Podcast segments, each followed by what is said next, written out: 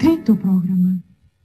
Γύρω μας παντού παντού χιλιάδες ήχοι Κι όπου να βρεθείς χιλιάδες οι φωνές Δεν υπάρχουν πια καινού καινούργιοι στίχοι Δεν υπάρχουν άλλες άλλες μουσικές Ο Γιάννης Φλωρινιώτης, ένας λαμπερός σόουμαν της δίσκο. Μια ένοχη trash απόλαυση. Ο Μάνος Χατζηδάκης, ίσως ο σπουδαιότερος καλλιτέχνης της χώρας, που διεύθυνε το εξαιρετικά ποιοτικό τρίτο πρόγραμμα της ελληνικής ραδιοφωνίας. Η μία και μοναδική συνύπαρξή τους τους έκανε το πιο ατέριαστο δίδυμο στην πρόσφατη ιστορία της ελληνικής μουσικής. Τρελάθηκε ο Χατζηδάκης, ρωτούσαν όλοι. Είναι μια ιστορία ανατροπών. Η ιστορία μιας πραγματικά εξωφρενικής αλλά και απολαυστικής συνύπαρξης που διέλυσε τα στεγανά και έμεινε στην ιστορία.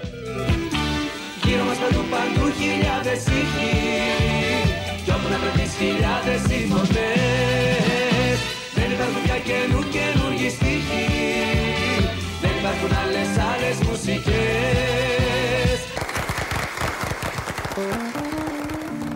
Είναι τα podcast της LiFO.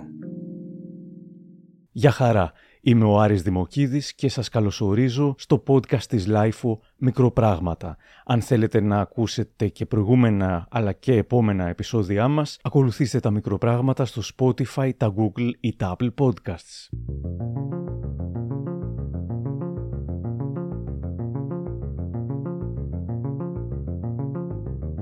Βρισκόμαστε στις αρχές του 1980. Στην Ελλάδα πεθαίνουν μέσα σε λίγες μόλις μέρες ο συγγραφέας Στρατής Τσίρκας, ο τραγουδιστής Νίκος Ξυλούρης και η ηθοποιός Γεωργία Βασιλιάδου. Όμως και μια ευχάριστη είδηση κάνει τον γύρο του κόσμου. Πιστοποιείται η εξάλληψη του ιού της ευλογιάς, καθιστώντας στην ευλογιά την πρώτη ανθρώπινη νόσο που οδηγήθηκε στην εξαφάνιση, χάρη φυσικά στα εμβόλια.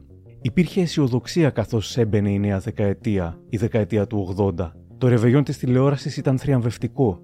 Τότε μάλιστα ξεκίνησε στην Ελλάδα η μετάβαση από την ασπρόμαυρη στην έγχρωμη μετάδοση τηλεόρασης. Είχαμε μόνο δύο κανάλια που δεν έπαιζαν και πολλές ώρες καθημερινά. Οι μεγάλοι έβλεπαν το πλοίο της Αγάπης, αλλά και την ελληνική σειρά Λοξάντρα. Τα παιδιά έβλεπαν τον Παραμυθά, τη Μάγια τη Μέλισσα και το Για να δούμε τι θα δούμε.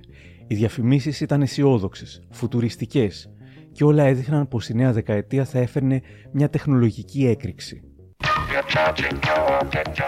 Γραμμή ρομπότ για τη δεκαετία του 80.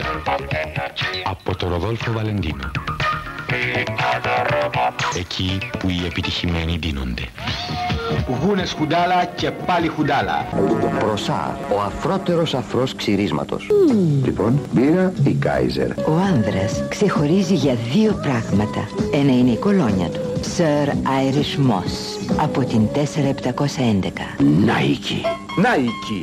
Η αίσθηση της υπεροχής. Monsieur Carven. Une série exclusive pour l'homme d'aujourd'hui. Όποιος έχει τα γένια, έχει και την κολληνός. Καμπάρι με πάγο, καμπάρι με σόδα. Όπως κι αν το προτιμάτε, ένα είναι το καμπάρι.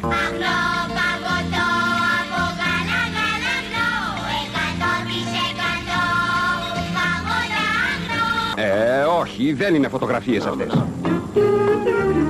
Να ωραίες, έγχρωμες, ζωντανές φωτογραφίες σε χαρτί Kodak. Επειδή όλα είναι πιθανά, φοράτε πάντα Μινέρβα. Carlsberg. Και να, το ντύσιμο Levi's. Levi's από τη μέση και κάτω. Ξυρίζει, ξυρίζει, ξυρίζει Ανάβει, ανάβει, ανάβει Γράφει, γράφει, γράφει Ξυρίζει, ανάβει, γράφει Κι απλουστεύει τη ζωή. Το δελτίο ειδήσεων της ΕΡΤ λεγόταν «Ειδήσεις επικαιρότης».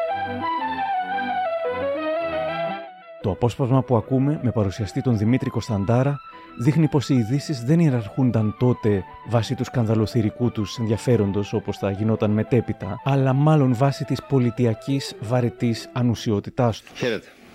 Ο πρόεδρος της Δημοκρατίας, κ. Τσάτσος, έφτασε στη Ζηρίχη συνοδευόμενος από τη σύζυγό του και τον διευθυντή του Προεδρικού Γραφείου. Τον πρόεδρο της Δημοκρατίας υποδέχτηκαν ο πρέσβης της Ελλάδος στη Βέρνη, ο διευθυντής εθιμοτυπίας του Ελβετικού Υπουργείου Εξωτερικών. Στις αρχές του 1980, λοιπόν, πρόεδρος ήταν ο Κωνσταντίνος Τσάτσος και πρωθυπουργός της χώρας για έκτο και τελευταίο χρόνο ο Κωνσταντίνος Καραμανλής που σύντομα θα μεταπηδούσε στην Προεδρία.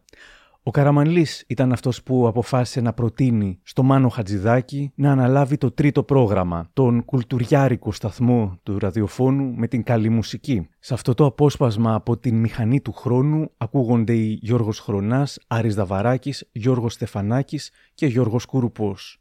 Όποιος δεν φοβάται το πρόσωπο του τέρατος πάει να πει ότι του μοιάζει και η πιθανή προέκταση του αξιώματος είναι να συνηθίσουμε τη φρίκη να μας τρομάζει η ομορφιά. Το 1975 ο Μάνος Χατζηδάκης αναλαμβάνει τη διεύθυνση του τρίτου προγράμματος. Με τα σχόλια και τη δημιουργική του παρουσία ταράσει το συντηρητισμό του κρατικού ραδιοφώνου. Μεσολαβούν οι ασήμαντοι, οι συμπλεγματικοί, οι δημοσιογράφοι κριτικοί, όλα τα κόβουν στα μέτρα τους για να υπάρξουν. Ήτανε σχόλια σφοδρότητος. Μιλούσε πάρα πολύ ελεύθερα και δεν υπολόγιζε τίποτα. Ούτε κυβερνήσεις, ούτε εξουσίες, ούτε τίποτα. Εννοούν να διαφεντεύουν τη μοίρα μας μέσα από τα αρχοντικά των προεστών, των εμμύριδων και των ξένων αντιπροσώπων. Οι ακροατές το περνάνε πώς και πώς αυτό το σχόλιο και ήταν πάντα καυστικό. Αν όχι πάντα επίκαιρο, ήταν πάντα επί της ουσίας του τι συνέβαινε γύρω μας. Την 25η Μαρτίου το κρατικό ραδιόφωνο παίζει τουρκικούς αμανέδες και η πίεση μερικών υπουργών ανεβαίνει απότομα. Το ακούμε κάθε μέρα. Μας ενοχλεί δηλαδή την 25η Μαρτίου. Αυτό είπε ο Χατζηδάκη. Λέει βρε κάθε μέρα στα σκυλάδικα κτλ. Ε, πάρτε τα και την 25η Μαρτίου. Υποκριτές και φαρισαίοι. Οι τηλεφωνικές παρεμβάσεις δεν σταματούσαν ποτέ. Κάποια στιγμή δηλαδή διατάχθηκε ο τότε διευθυντής της, ε, της εταιρείας να κατάσχει κάποιο υλικό από τις ταινίες που είχαν. Ε, το περιστατικό είναι ότι καταρχήν δόθηκε εντολή να εξαφανιστούν όλες τις ταινίες αυτομάτως από το τρίτο πρόγραμμα, όσες κυκλοφορούσαν τέλος πάντων, για να μην μπορεί να κατάσχει τίποτα. Αναλαμβάνοντας λοιπόν τη διεύθυνση του τρίτου, ο Χατζηδάκης μεταμορφώνει το σκονισμένο, σχεδόν μουχλιασμένο συντηρητικό ραδιόφωνο σε κάτι ζωντανό, φρέσκο έως και νεανικό. Με μια αβίαστη ποιότητα που δύσκολα θα βρισκόταν αλλού. Ταράζει το συντηρητικό κατεστημένο, το ίδιο κατεστημένο που εξ αρχής τον έβαλε διευθυντή του κρατικού ραδιοφώνου. Τέσταρε συνεχώς τα όρια, έβγαζε και ενίοτε τη γλώσσα στους απαρχαιωμένους διανοούμενους, τους λάτρε της καθαρής με απόλυτους όρους τέχνης. Σαφώς πρημοδοτούσε την σοβαρή καλή μουσική, την κλασική και την έντεχνη. Όμως αναζητούσε την έκπληξη και την ηχητική απόλαυση παντού. Ακόμα και στα καταγόγια. Άλλωστε ήταν αυτός που με τη διάλεξη του περί ρεμπέτικου το 1949 κανονικοποίησε το είδος μουσικής που μέχρι τότε όλοι οι σοβαροί κριτικοί σνόμπαραν. Δεν θα πω ότι έκανε το ίδιο με το Φλωρινιώτη, τα μεγέθη είναι πολύ διαφορετικά. Εξού και με το ρεμπέτικο ο Χατζηδάκης ασχολήθηκε πραγματικά πολύ και η εργασία και η προσφορά του παραμένει εμβληματική. Ενώ με το Φλωρινιώτη ασχολήθηκε για μόλις τρία τέταρτα της ώρας. Τόσο διήρκησε η εκπομπή παρουσίασής του στο τρίτο πρόγραμμα. Για μία και μοναδική φορά. Ήταν όμως αρκετά τα τρία τέταρτα της ώρας για να εξοργήσουν τους αρτηριοσκληρωτικούς λάτρε της σοβαρής μουσικής που δεν μπορούσαν να δεχτούν ότι κάποιος τραγουδιστής από σκυλάδικο τραγούδισε με τσέμπαλο στον αέρα ενό σταθμού που είχαν συνηθίσει να ακούγεται κυρίως Μπαχ, Χάιδεν και Χατζηδάκης.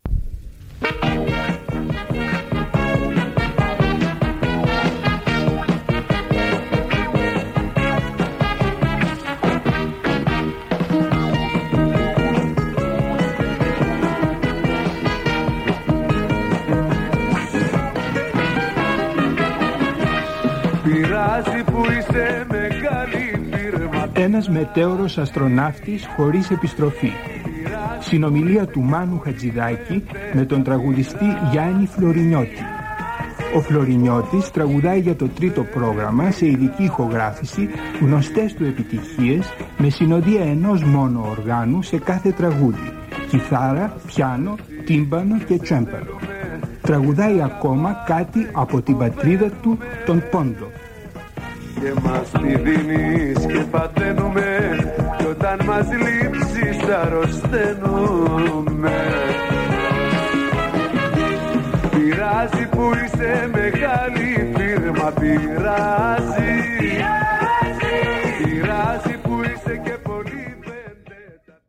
Ο Άρης Δαβαράκης, στιχουργός, δημοσιογράφος, ραδιοφωνικός παραγωγός και τότε στενός συνεργάτης του Χατζηδάκη στο τρίτο πρόγραμμα, ήταν με τον Χατζηδάκη και τη Μελίνα Μερκούρη εκείνη την περίφημη βραδιά στο νυχτερινό κέντρο του Φλωρινιώτη. Πώς φτάσαμε σε αυτήν την θεότριλη συνύπαρξη, μίλησα σήμερα με τον Άρη Δαβαράκη και μας εξηγεί. ε, ένα βράδυ τρώγαμε στο εστιατόριο Ρεμέτζος στη Χάριτος με τη Μέλινα Μερκούρη, τη φίλη της Ζήκα Λαμανή, τη φίλη μου Μανουέλα Παυλίδου. Γινόταν συζήτηση μεταξύ δύο γενεών, ε, γιατί τότε εμείς ήμασταν 25 Μανουέλα και εγώ. Μα τι είναι αυτή η Αθήνα, δεν συμβαίνει τίποτα. Εγώ είπα συμβαίνει. Γίνεται, τους, του Φλωρινιώτη γίνεται τη τρελή.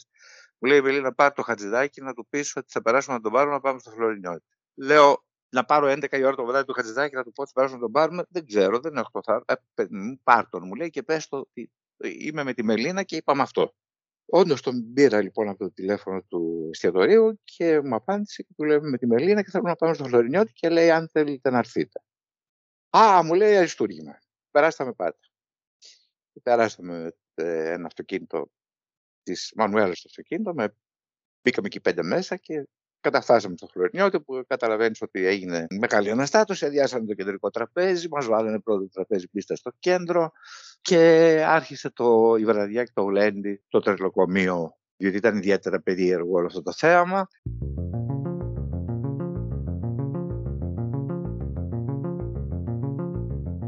Σε λίγο, διαστόματος Άρη Δαβαράκη, θα έχουμε και την πρώτη ανατροπή.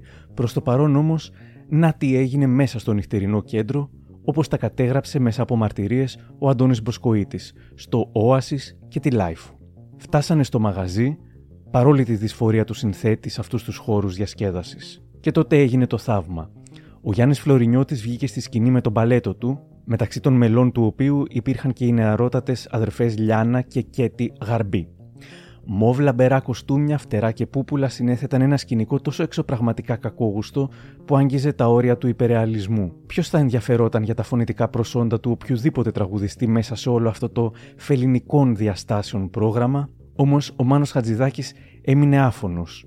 Ποιος είναι αυτός, από πού έχει έρθει, τι έχει κάνει, ρώτησε εντυπωσιασμένος στους ομοτράπεζούς του. Είναι ο Φλωρινιώτης, ένα λαϊκό παιδί που κατέβηκε από το χωριό Κάτω Κλεινές της Φλώρινας πριν μερικά χρόνια, του απάντησαν, και που με τα εκκεντρικά του ντυσίματα γίνεται χαλασμός. Ο Φλωρινιώτης, μιλώντας στη LiFO, έχει εξηγήσει πως δεν του ήταν άγνωστη η μουσική του Χατζηδάκη. Η Χούντα, θα πει, με βρήκε στην Κρήτη. Τραγουδούσα με ένα πενταμελές περιοδεύον σχήμα που είχα φτιάξει ερχόμενος από τη Φλόρινα. Δεν με επηρέασε, το μόνο που έπαθα ήταν να μην τραγουδάω Θεοδωράκη. Στρώσε το στρώμα σου για δυο και άλλα τέτοια δικά του, γιατί έλεγα και Χατζηδάκη και Θεοδωράκη, απ' όλα έλεγα. Το Χατζηδάκη πάντως τον τραγουδούσα και στην Αμερική.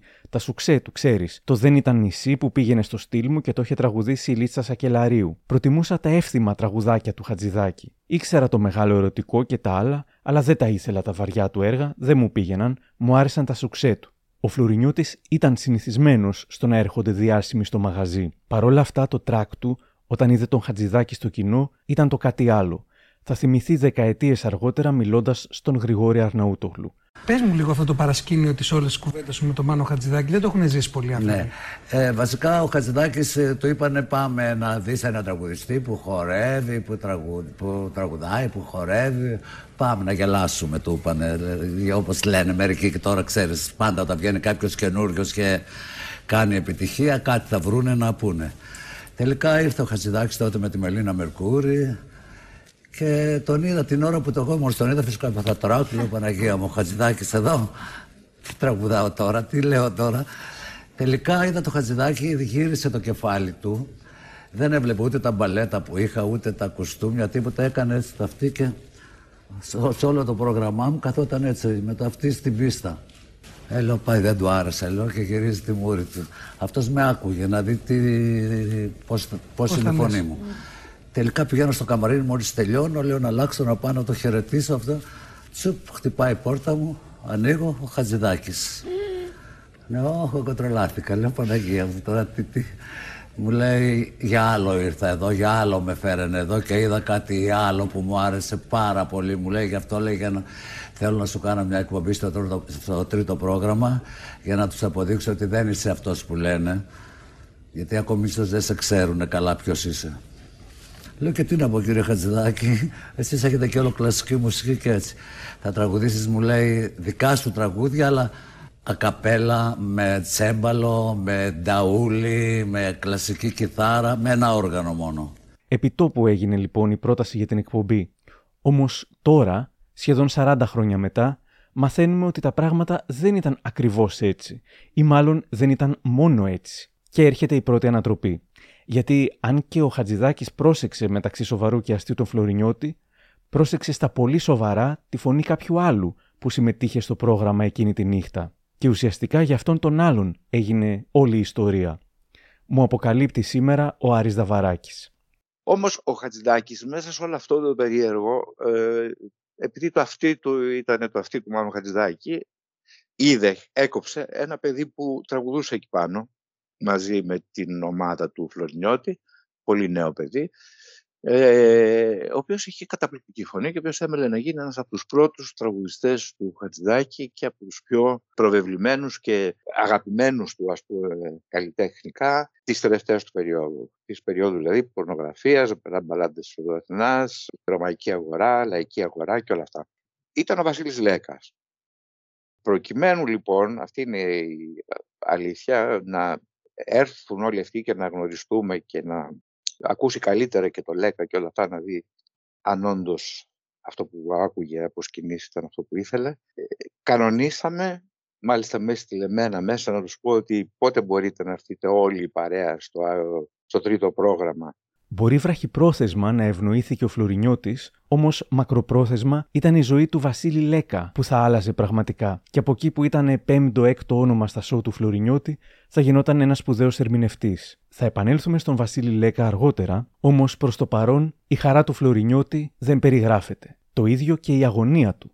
Θα τον καλέσει τελικά ο Χατζηδάκης, ή ήταν λόγια του αέρα, του μεθυσιού, της στιγμής. Πολλές φορές του είχαν τάξει διάφορα και μετά χάνονταν για πάντα. Έλεγα πότε θα με πάρει τηλέφωνο, θυμάται μιλώντας στον Μποσκοίτη και τη Λάιφου. Αχ, θα με ξεχάσει, γιατί όλοι σε αυτό το χώρο τάζουν και τίποτα δεν κάνουν. Είχα τραγουδήσει λοιπόν κάπου επαρχία, είχα γυρίσει, χτυπάει το τηλέφωνο ο Χατζηδάκης. Κύριε Φλωρινιώτη, σας περιμένω 10 η ώρα στο στούντιο. Δεν τον είχε ξεχάσει λοιπόν. Του λέω, Κύριε Μάνο, πώς θα τραγουδήσω, δεν μπορώ, είμαι κουρασμένος. Λέει, Μα έχω φωνάξει όλους τους τεχνικούς, δεν γίνεται. Έλα, προσπάθησε τουλάχιστον. Εντάξει, θα έρθω. Ο συνεργάτης τότε του Χατζηδάκη στο τρίτο πρόγραμμα, Γιώργος Παυριανός, θα έγραφε δεκαετίες μετά στο Κοσμοπολίτη. Ο Μάνος λοιπόν θα τον παρουσιάσει στο τρίτο πρόγραμμα. Όχ, λέω, εγώ θα την πληρώσω πάλι. Εκείνη την εποχή είχα αναλάβει την επιμέλεια στο περιοδικό του Τρίτου που ήταν ένθετο μέσα στη ραδιοτηλεόραση. Φτιάχναμε τις σελίδες και λίγο πριν να τυπωθούν, ο Χατζηδάκης με έπαιρνε τηλέφωνο και κάθε φορά άλλαζε όλο το πλάνο. Άντε πάλι από την αρχή να στείλουμε τις σελίδες. Μια, δύο, τρεις οι τυπογράφοι άρχισαν τις Χριστοπαναγίες. Ο Παυριανός αφηγείται πως τελευταία στιγμή ο Χατζηδάκης του είπε να κάνει χώρο στο εξώφυλλο εκείνης της εβδομάδας για να βάλει εκτάκτο στο Φλωρινιώτη. Είχαμε, λέει, ετοιμάσει το τεύχος 12 2 με 8 Φεβρουαρίου του 1980. Ο Χατζηδάκης είχε σημειώσει να μπει στο εξώφυλλο φωτογραφία της Φλέρης Δαντονάκη μαζί με τον Μπρούνο Βάλτερ, της Γκρέτα Γκάρμπο και του Ντάριο Φω. Η Φλέρη θα ηχογραφούσε εκείνες τις ημέρες μια επιλογή από τα αγαπημένα της τραγούδια με μουσική επιμέλεια του Δημήτρη Λέκα. Συνωνυμία με τον Βασίλη. Γιώργη, θέλω να βάλεις τη φωτογραφία του Φλωρινιώτη στο εξώφυλλο, μου λέει ο Χατζηδάκης από το τηλέφωνο. Μάλιστα. Και ποια φωτογραφία θα βγάλουμε, τι να σου πω, βγάλε τη φλέρη. Μα θα βγάλουμε τη φλέρη για να βάλουμε το φλωρινιώτη, μου ήρθε αυθόρμητη η ερώτηση. Ξέσπασε σε γέλια. Ε, την φλέρη την έχουμε βάλει τόσες φορές εξώφυλλο, ας μπήκε μια φορά στο οπισθόφυλλο. Η δε Φλέρη Νταντονάκη, πηγαίνοντας την ημέρα της ηχογράφησης στο τρίτο πρόγραμμα, ρωτάει στο ταξί: Ποιος είναι αυτός ο Φλωρινιώτης, ένας λαϊκός τραγουδιστής που ντύνεται με λαμέ και κάνει κουνήματα, της λένε ο Παυριανός και ο Δημήτρης Λέκας. Α, εμείς δεν είμαστε για τέτοια. Εμείς πια όλα τα κουνήματα τα κάνουμε με τη φωνή μας, λέει η Φλέρη και αρχινάει να τραγουδάει μέσα στο ταξί το Συνανάι για βρούμ Συνανάι. Στο τρίτο πρόγραμμα, ο θόρυβος που είχε δημιουργήσει η εκπομπή πριν καν μεταδοθεί ήταν μεγάλος. Δημοσιογράφοι, παραγωγή του τρίτου, παρατρεχάμενοι, μουσικοί και ηθοποιοί είχαν σχηματίσει πηγαδάκια και σχολίαζαν μεγαλόφωνα. Μα είναι δυνατόν, πού φτάσαμε πια, γιατί δεν τον απολύουν, θα κάνει σκυλάδικο την ΕΡΤ.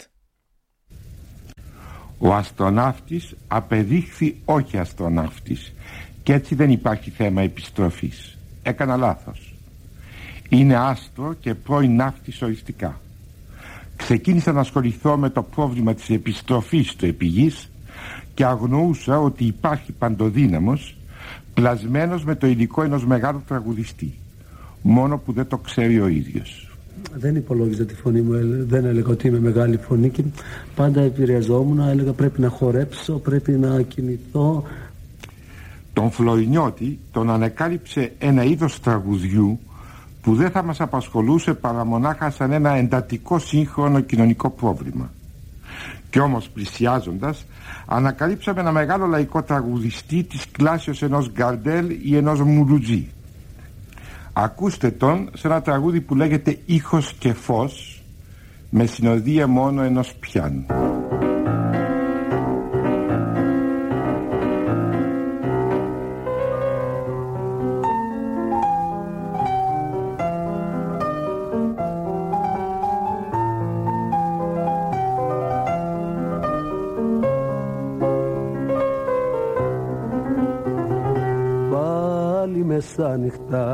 Κι εγώ είμαι εδώ Πρέπει κι απόψε για σας να τραγουδώ.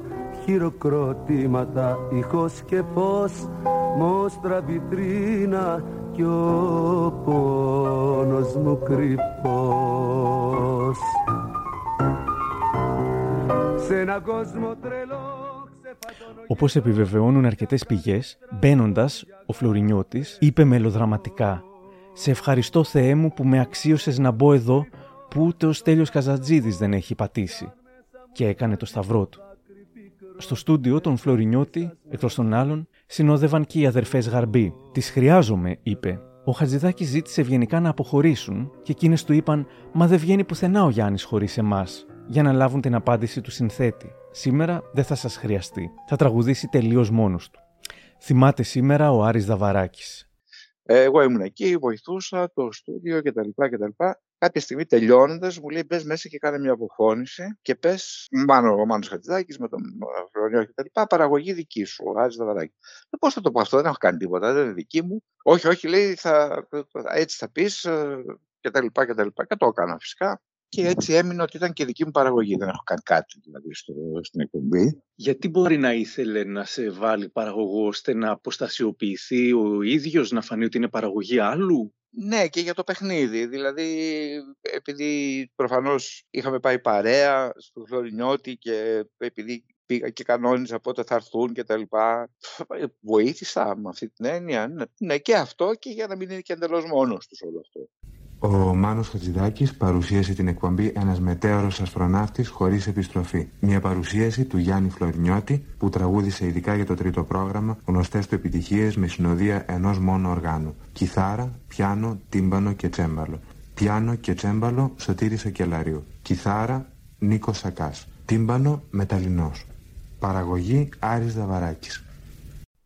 Για την ιστορία, γράφει ο Μποσκοίτης, να πούμε ότι την ίδια μέρα το στούντιο είχε κλειστεί και από τη Λένα Πλάτωνος και τους συνεργάτες της για να γράψουν το τραγούδι «Ρόζα Ροζαλία» από τη Λιλιπούπολη. Στη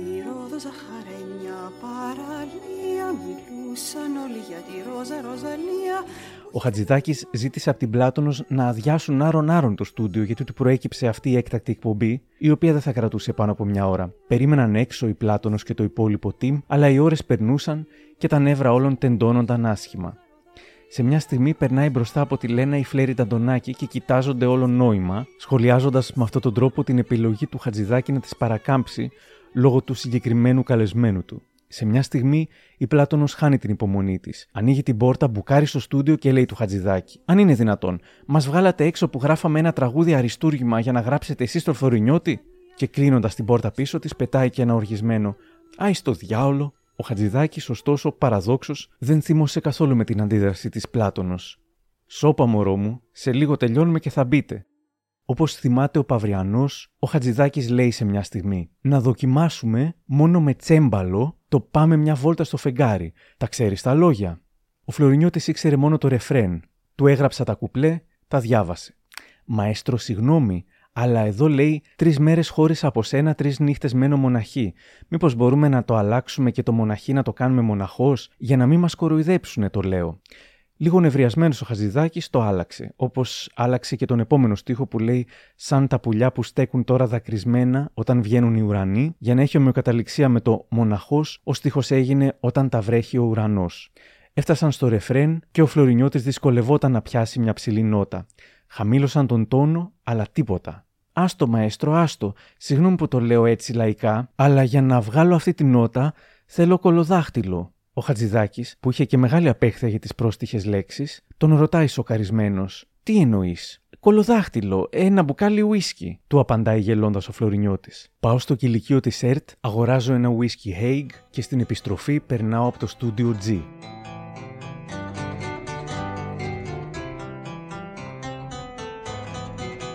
Η Φλέρη Νταντονάκη μαζί με τον Δημήτρη Λέκα άκουγαν το Ντόνα Ντόνα που μόλις είχαν ηχογραφήσει. On the wagon, bound for market, there's a calf with a mournful eye. Ο Δημήτρης Λέκας, γράφοντας το ένθετο της δισκογραφικής έκδοσης «Φλέρι Νταντονάκη, η αιώνια εφηβεία της φωνής», το θυμάται ως εξής. Την ημέρα που κάναμε το μοντάζ στο στούντιο Ε, το τσέμπαλο ήταν πια στο διπλανό C, όπου ο Μάνος ηχογραφούσε τον Γιάννη Φλωρινιώτη. Το θορυβόδε πλήθος των δημοσιογράφων που είχε κατακλείσει το διάδρομο ικανοποιούσε την ειδησιογραφική περιπέτειά του. Και ενώ εσύ, Φλέρι, έδειχνες να μην έχεις αντιληφθεί καν τι συνέβαινε από τα ύψη των ουρανών σου, μου ψιθύρισες. Τον φάγαμε τον Φλωρινάκο και ας μην κάνουμε κουνήματα εμείς. Donna, donna, donna, donna, donna, donna, donna, donna. Συνεχίζει ο Παυριανός. Ξαναγύρισα στο στούντιο C και έδωσα το ουίσκι στον Φλωρινιώτη. Είναι δίπλα η φλέρη, λέω του Χατζηδάκη. Μα όλοι σήμερα βρήκαν να έρθουν να ηχογραφήσουν, μου απαντάει εκνευρισμένος. Σηκώνεται από το πιάνο, πάει στο τσέμπαλο. Α δοκιμάσουμε να πεις ένα τραγούδι λοιπόν με τσέμπαλο, λέει στο Φλωρινιώτη, που ρούφαγε άπληστα γουλιές από το Haig. Πώς το θυμάται ο Φλωρινιώτης, μιλώντας στη LiFO, πηγαίνω στο ραδιομέγαρο με κλεισμένο λαιμό. Ούτε καλημέρα δεν μπορούσα να πω. Μου φτιάχνουν ένα τσάι, μετά έρχεται ο Χατζηδάκης και μου λέει: Θες κανένα ουισκάκι; Το ιερό τέρας με έβλεπε όλο αμηχανία και με εμψύχωνε. Λέω: Αν γίνεται. Φίλε, πήρα τέτοια δύναμη. Τον έβλεπα πίσω από την κονσόλα να μου κάνει χαριτομενιές με τα δάχτυλα, να χορεύει, μου έκανε αστεία για να μου ανεβάσει την ψυχολογία. Άρχισα να τραγουδάω και εκεί που δεν μπορούσα να μιλήσω έβγαλα μια φωνάρα. Η δύναμη του Χατζηδάκη ήταν αυτή. Άκουγα μετά την εκπομπή και έλεγα «Εγώ τραγουδάω έτσι, είναι δυνατόν» Τα είπα τέλεια τα Άνοιξε, τραγουδιά. Βάνη. Δεν Να- είχα τραγουδήσει καλύτερα ποτέ.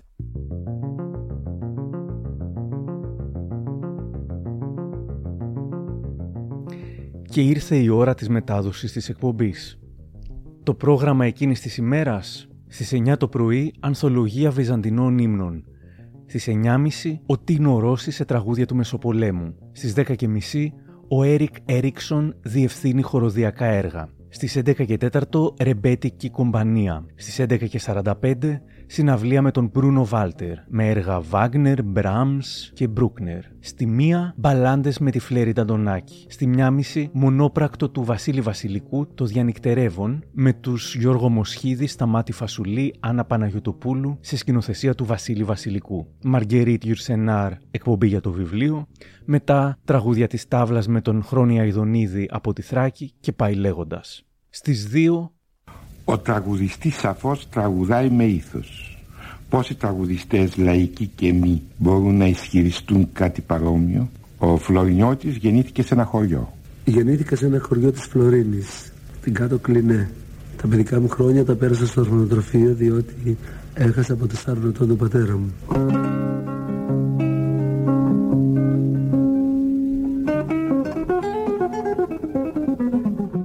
Ήταν Κυριακή 3 Φεβρουαρίου του 1980. Ζητώ συγγνώμη για το τραγούδι που θα πω Ξέρω δεν είναι για γλεντοκόπη και πιωτό Μα όλους όλους πέρα ως πέρα όλους μας γέννησε μητέρα Ο Χατζηδάκης, γράφει ο Μποσκοίτης, ταύτισε κατά τα λεγόμενά του τον Γιάννη Φλωρινιώτη με τον David Bowie, τον άνθρωπο που έπεσε από το διάστημα. Διότι αυτό ήταν για το Χατζηδάκη ο Φλωρινιώτης στην πρώτη γνωριμία τους. Ένας λαϊκός άνθρωπος, ένας διαστημάνθρωπος, που έπεσε από το διάστημα, από το χωριό του, σε έναν άγνωστο κόσμο, αυτόν της νύχτας, χωρίς καμία ελπίδα διαφυγής και επιστροφής. Στη διάρκεια της εκπομπής, ο Χατζηδάκης ακούγεται να λέει, κάνοντας εμέσως και μια αναφορά στο Βασίλη Λέκα, μαζί με το Φλωρινιώτη εργάζονται νέα παιδιά που δεν στερούνται τάλαντου και καλού γούστου, μόνο που υπηρετούν ένα είδος τραγουδιού ευτελές σε εισαγωγικά για τους ακροατές άλλων ραδιοσταθμών και της τηλεόρασης, αλλά ελπίζω όχι για τους ακροατές του τρίτου. Μόνο που τώρα τελευταία μας ακούν πολλοί δημοσιογράφοι. Εξακολουθώ να πιστεύω πως το τσέμπαλο ταιριάζει στο Φλωρινιώτη, μόνο που θα ενοχληθούν οι ειδικοί περί τον μπαρόκ αθηναϊκού και μη, ιδίως οι κύκλοι της πρωτοποριακής μουσικής μέσα στην ελληνική επικράτεια.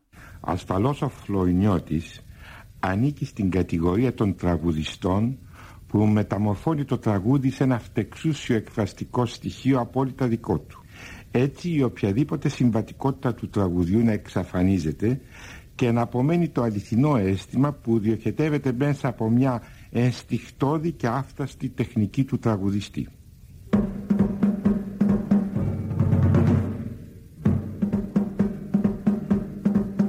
Ένας νέος από τον πόντο παλικάρι με καρδιά Αγαπάει μια κοπέλα κι είναι αρρώστος Ο Φλωρινιώτης δεν το είχε κοινοποιήσει σε φίλους του. Όχι, γιατί φοβόμουν. Πολλά μου είχαν τάξει. Οπότε φαντάζεται κανείς την έκπληξη που προκάλεσε ακόμα και στους ανθρώπους του Φλωρινιώτη η αναπάντεχη και εξαιρετικά τιμητική εκπομπή. Την επόμενη μέρα καταφτάνει στο σπίτι του Μάνου Χατζηδάκη μια πελώρια γλάστρα με μια κάρτα που υπέγραφε ο Γιάννης Φλωρινιώτης και που έγραφε Σας ευχαριστώ για όσα είπατε για μένα. Άλλοι μας έθαβαν, άλλοι μας θεοποιούσαν. Θυμάται. Μας παρεξήγησαν και τους δύο, επειδή εκείνος δεν είχε μιλήσει ποτέ με τέτοια λόγια για κανέναν, ούτε για τον Βοσκόπουλο, τον Καζαντζίδη, κανέναν.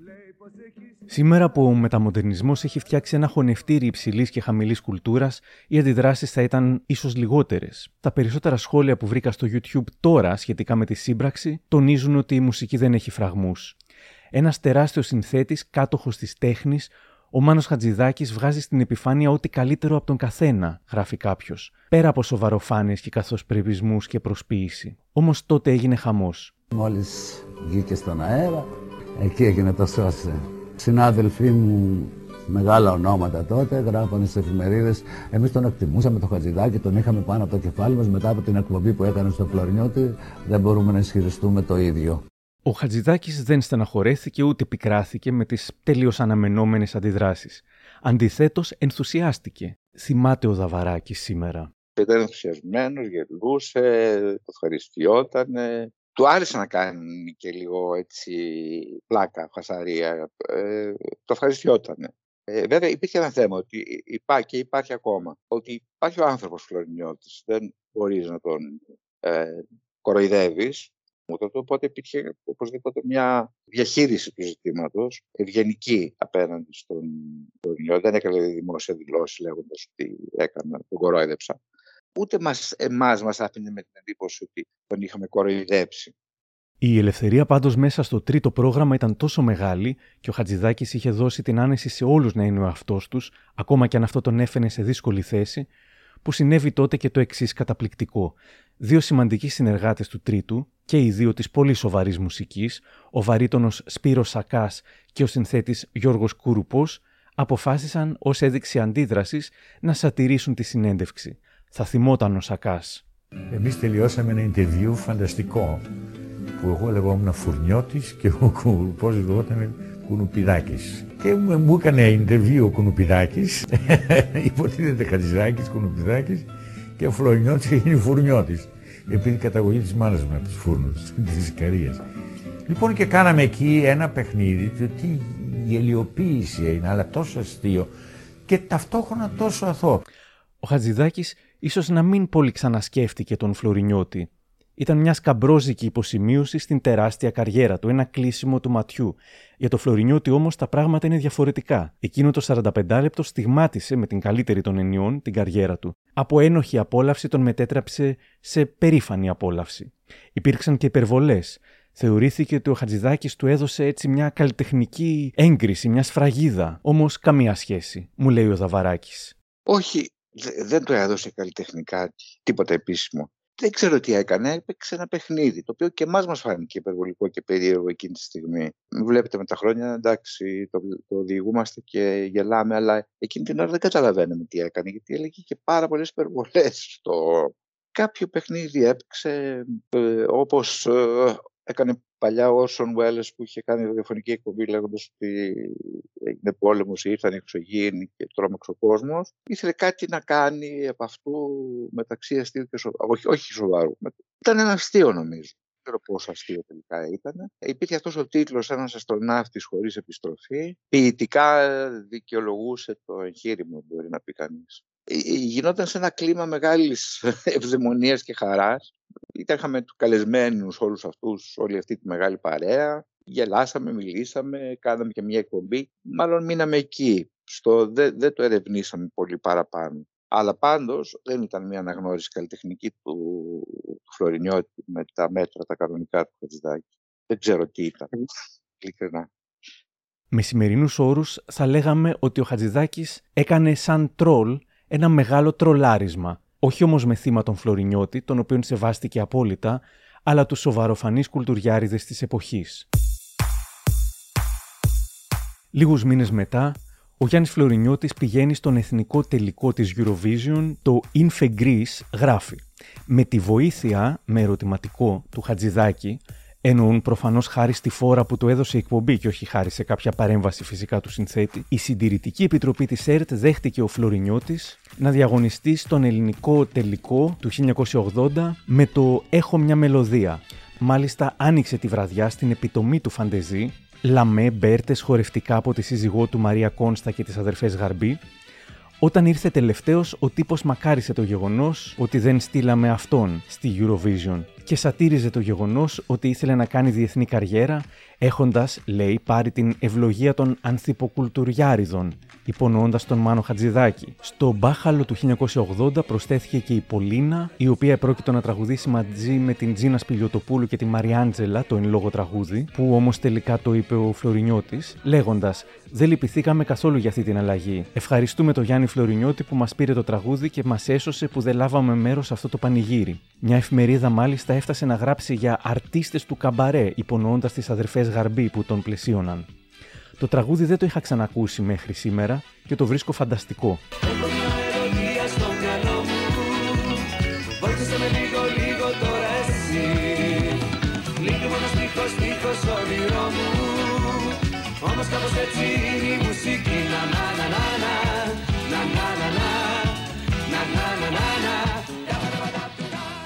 Ο Φλωρινιώτης πήγε όμως στην Eurovision εικονικά στην ταινία που έπαιξε εκείνη την χρονιά που λεγόταν «Το είδωλο» ή «Και ξανά προς τη δόξα τραβά» υποδιόμενος τον Ντίμι Φλεριανό ο οποίος κερδίζει όχι μόνο τον ελληνικό τελικό αλλά και την ίδια τη Eurovision με το τραγούδι Διογέννης, απομίμηση και παροδία του Σοκράτη της προηγούμενης χρονιάς. Δύο χρόνια αργότερα κυκλοφόρησε και ο πιο ανατρεπτικός δίσκος του Φλουρινιώτη, «Ποίηση και μελωδία», μια προσπάθεια κουλτουριάρικη με μελοποιήσεις του συνθέτη Γιώργου Γεωργιάδη από ποίηματα του Κώστα Βάρναλη, του Κώστα Ουράνη, του Μιχαήλ Στασινόπουλου, του Λάμπρου Πορφύρα και άλλων. Το μεγαλόπνο έργο αυτό, ποιήση και μελωδία, πήγε άπατο.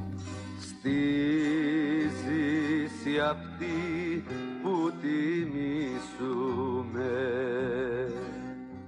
Μα μου την πέσανε οι δημοσιογράφοι στην αρχή, θα πει ο Φλωρινιώτης στον Ποσκοίτη, ότι συνεργάστηκες με το Χατζηδάκι. Κάνε κάτι να αλλάξεις το στυλ σου, πιο ποιοτικό, να αποδείξεις ότι είσαι και ποιοτικός τραγουδιστής. Έκανα το δίσκο αυτό με Βάρναλι, Παλαμά, Ουράνι κλπ. Βγαίνει ο δίσκος, ειδοποιώ δημοσιογράφους να έρθουν να ακούσουν τα τραγούδια που τα έλεγα σε ένα χώρο. Με σνομπάρανε απίστευτα, δεν ήρθε κανείς, μόνο δύο φίλοι μου ήταν. Και πήγε άπατος εκείνος ο δίσκος. Μα μου λες τραγούδα και κάτι ποιοτικό και μετά με σνομπάρεις. Στην ίδια συνέντευξη, ο Φλωρινιώτης θα υποστηρίξει πως σε κάποια στιγμή ο Χατζηδάκης του είπε ότι ήθελε να κάνουν δίσκο και ότι είχε ήδη γράψει μερικά τραγούδια για τη φωνή του. Η δική μου μικρή εταιρεία ήθελε να γινόταν εκεί ο δίσκος. Του Χατζηδάκη πάλι η εταιρεία ήθελε εκεί. Δεν μπορούσα να σπάσω το συμβόλαιο. Μια μέρα όμως με φωνάζει στο σπίτι του και μου λέει: Έχω μια πολύ ωραία ιδέα. Θέλω να ξανανεβάσω την οδό ονείρων, θα είσαι εσύ το κεντρικό πρόσωπο και πολλοί ηθοποιοί τραγουδιστές γύρω-γύρω. Τελικά δεν δέχτηκε κανείς και ξέρω τα ονόματά τους. Μόνο η Μερίνα Μερκούρη είπε: Εγώ είμαι μέσα με τρέλα γιατί τον πάω και τον γουστάρω τον Φλωρινιώτη. Οι άλλοι άκουγαν Φλωρινιώτης και έτρεχαν. Με σένα μόνο Μελίνα μου και τον Φλωρινιώτη δεν στείνεται όλο αυτό, της απάντησε ο Χατζηδάκης και έτσι να βάγισε το σχέδιο. Αυτός ήταν ο Χατζηδάκης. Δυστυχώς αυτή η εκπομπή εσένα θα σε κυνηγάει μια ζωή και μένα μου χάλασε το όνειρό μου. Μου είπε τόσο στεναχωρημένα. Να ξέρεις, μου είπε, είσαι γεννημένος να κλέβεις την παράσταση και κανένας δεν θα θέλει να συνεργαστεί μαζί σου. Ισχύει αυτό που είπε. Μέχρι σήμερα κανείς δεν θέλει να συνεργαστεί μαζί μου. Κανένας. Δεν γνωρίζουμε αν τα είπε όντως αυτά ο Χατζηδάκης και μάλιστα με τέτοια διατύπωση.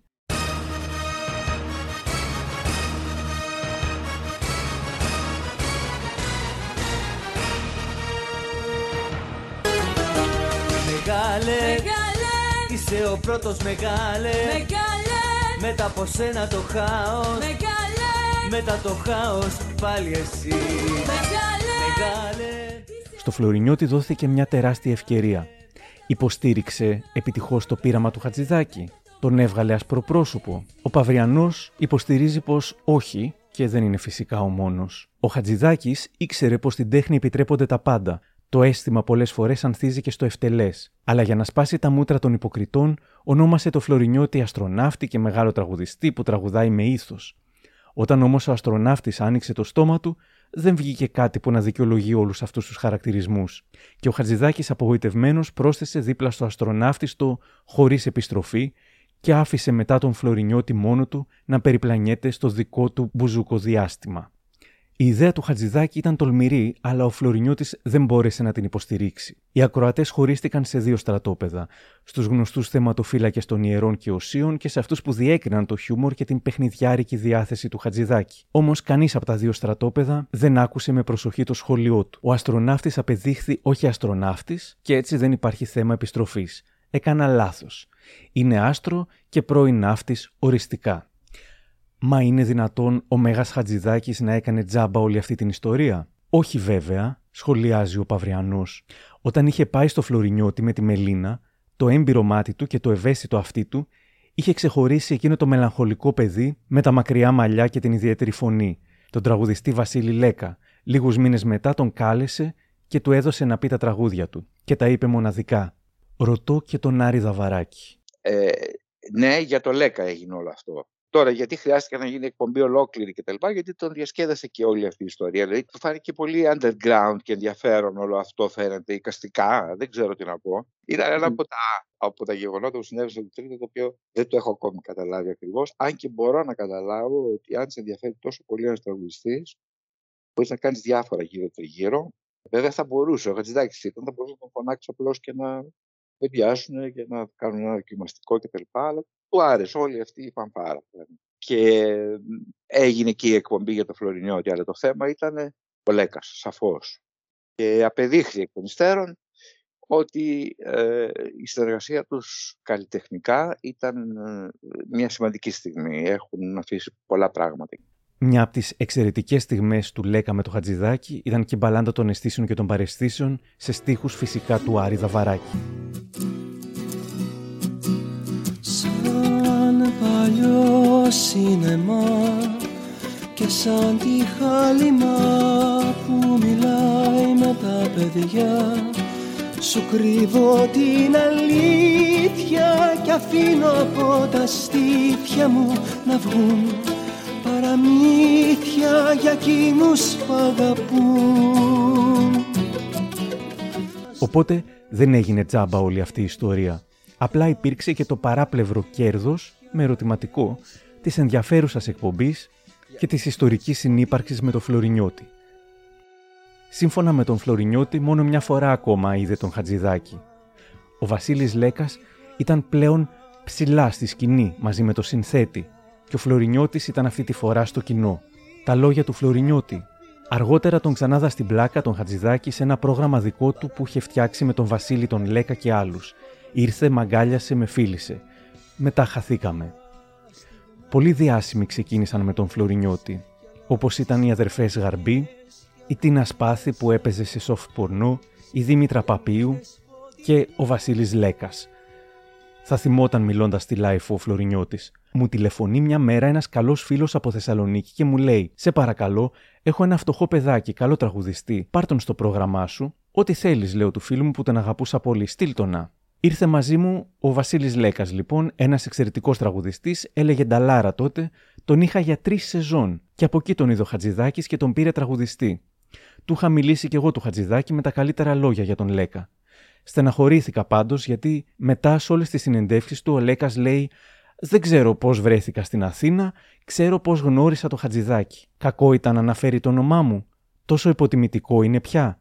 Και εγώ τον έβαζα σε καλή θέση. Εννοώ όχι να ανοίγει το πρόγραμμα, αλλά μετά, στη μέση, για να τον ακούει πολλοί κόσμος.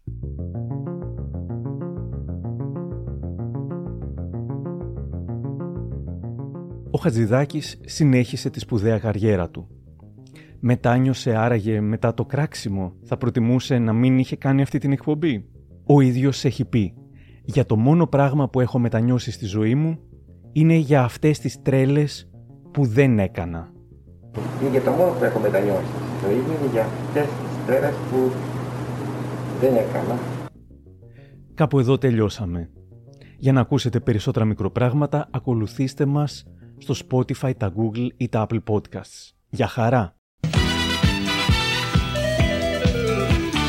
Γύρω μας παντού παντού χιλιάδες ήχοι Κι όπου να βρεθείς χιλιάδες συμφωνές Δεν υπάρχουν πια καινού καινούργιοι στίχοι Δεν υπάρχουν άλλες άλλες μουσικές. Έχω μια μελωδία στο μυαλό μου. Βοήθησε με λίγο λίγο τώρα εσύ.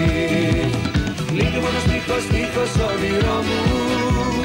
Όμως κάπως έτσι είναι η μουσική. Να να να να να Να να να να Να